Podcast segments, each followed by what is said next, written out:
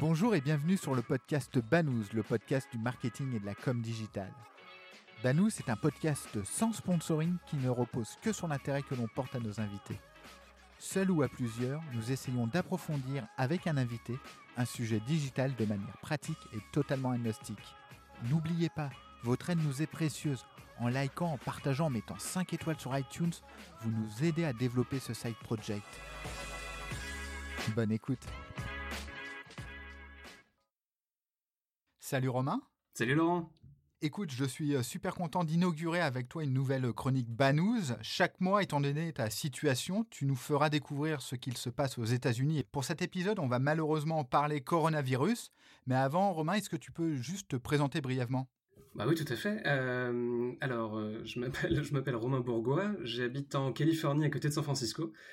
Euh, je travaille dans la tech depuis depuis maintenant une petite dizaine d'années déjà, euh, et je suis product manager euh, chez dans une boîte bien connue des Français qui s'appelle Criteo. Je travaille je travaille à Palo Alto. Je sais qu'il est tôt pour toi. Merci merci beaucoup. de quoi veux-tu parler aujourd'hui? Aujourd'hui, pour cette première chronique, je vais vous parler des impacts du Covid-19 aux USA. Je le vis je le vis confiné comme vous en France. Euh, bah, du coup, euh, pour sortir, j'ai pas besoin d'attestation, euh, mais j'ai un port du masque obligatoire. Et on est confiné jusqu'à jusqu'à au moins fin mai. Et j'espère que qu'on pourra pourra sortir un peu plus un peu plus en juin. Donc je croise je croise les doigts. Et comment les entreprises en Californie réagissent à ce confinement?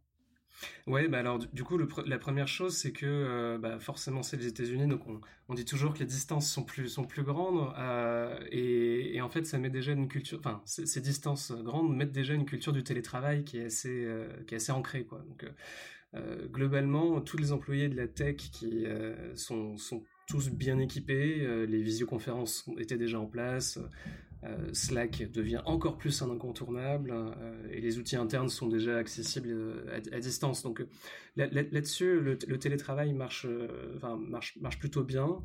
ça a été un impact, mais l'impact a été relativement, je veux dire, minime en termes de, en termes de capacité de prod des, boîtes de la tech.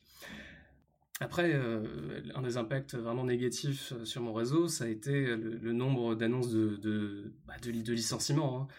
Euh, moi, j'avais commencé à voir euh, que beaucoup d'agences commençaient à pratiquer des, politiques voilà, bah, de licenciement, de chômage partiel, de réduction de salaire, euh, et ce dès mars. Et puis en avril, c'était des acteurs vraiment 100% digitaux euh, Rubicon a réduit ses effectifs de 8%, pareil pour MediaMaf. OpenX prévoit de réduire les siens de 15%. c'est vraiment, enfin, il y a vraiment eu des, réactions très très rapides, rapides qui sont un peu inquiétantes. Et d'ailleurs, petite note sur le chômage aux, États-Unis, il est beaucoup beaucoup plus précaire qu'en France. Donc euh, tous ces employés qui, euh, perdent leur boulot, euh, bah, certes ils vont avoir une petite aide financière de, alors je sais pas si ça, vient de, l'État ou du, ou du, ou du gouvernement ou de l'État, fédéral ou de l'État local, mais en tout cas, c'est une aide financière qui, qui suffit généralement pas à couvrir les frais habituels. Donc je, il faut croiser les doigts pour que pas trop de personnes n'entrent dans la précarité dans ces périodes dans ces périodes difficiles. Euh, tu as, parlé des impacts, euh, Romain, euh, sur, l'emploi. Est-ce que tu as des, des chiffres et, des exemples de, de, de, technologies qui souffrent particulièrement ou de même de publishers? Ouais, ouais, ouais, ouais bah, je, je peux te parler bah, côté demand et côté, côté supply. côté demand, pour commencer, bah, en fait il y a, l'IAB qui a sorti, enfin vous connaissez tous, qui a sorti une étude euh, fin avril euh, en, interrogeant un panel de 300 annonceurs. Et, euh, ce qu'on voit, c'est que bah, le, les résultats de ce, sondage, euh, il est un peu sans appel. Les investissements sont en berne.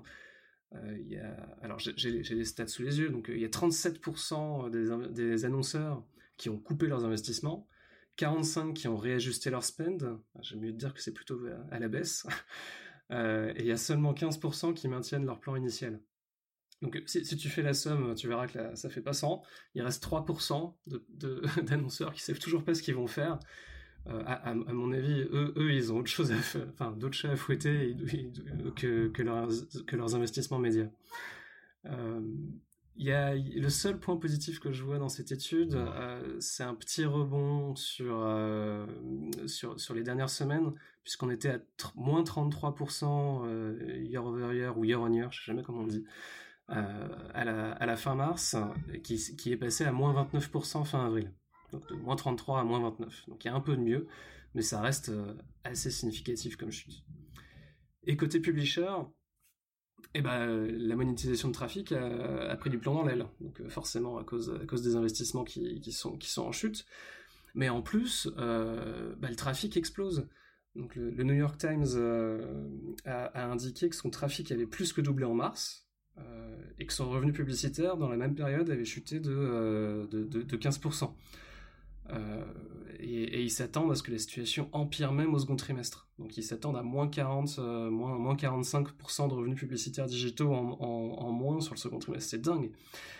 Euh, et, du coup, bah, tous les acteurs entre les deux, bah, ils, sont, forcément bah, aussi sous tension. Donc DSP, SSP, AdExchange, tout, tout, cela, tout cela souffre.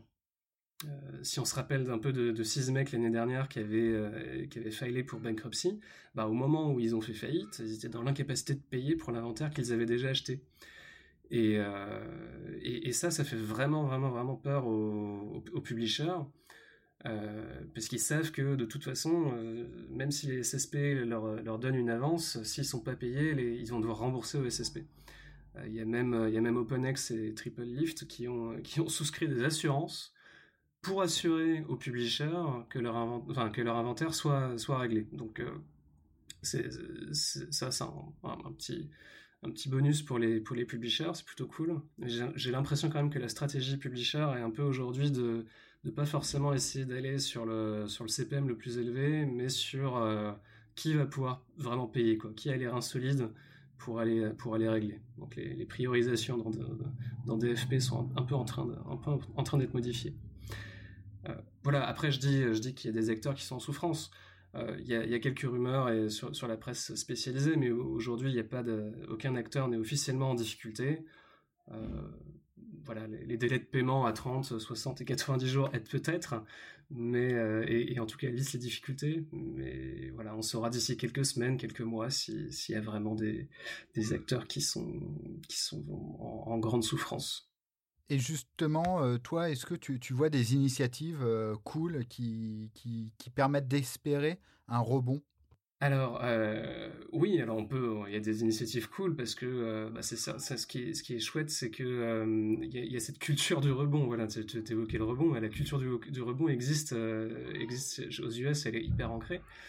Euh, on le voit, enfin moi je le vois par euh, une par une multitude d'outils qui se créent de façon quasi spontanée, euh, de listing de d'employés qui ont perdu qui ont perdu des qui ont perdu un boulot, de listing d'entreprises qui qui continuent de recruter, d'autres qui ne qui, ne recrutent plus.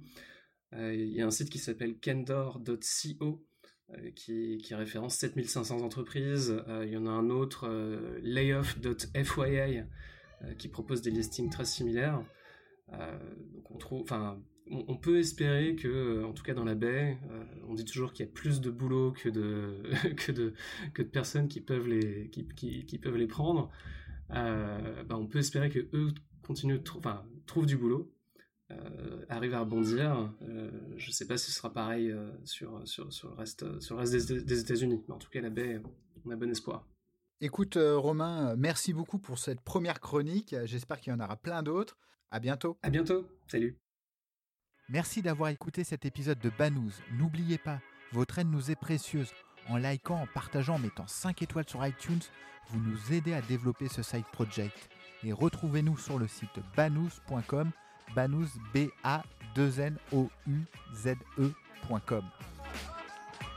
À bientôt.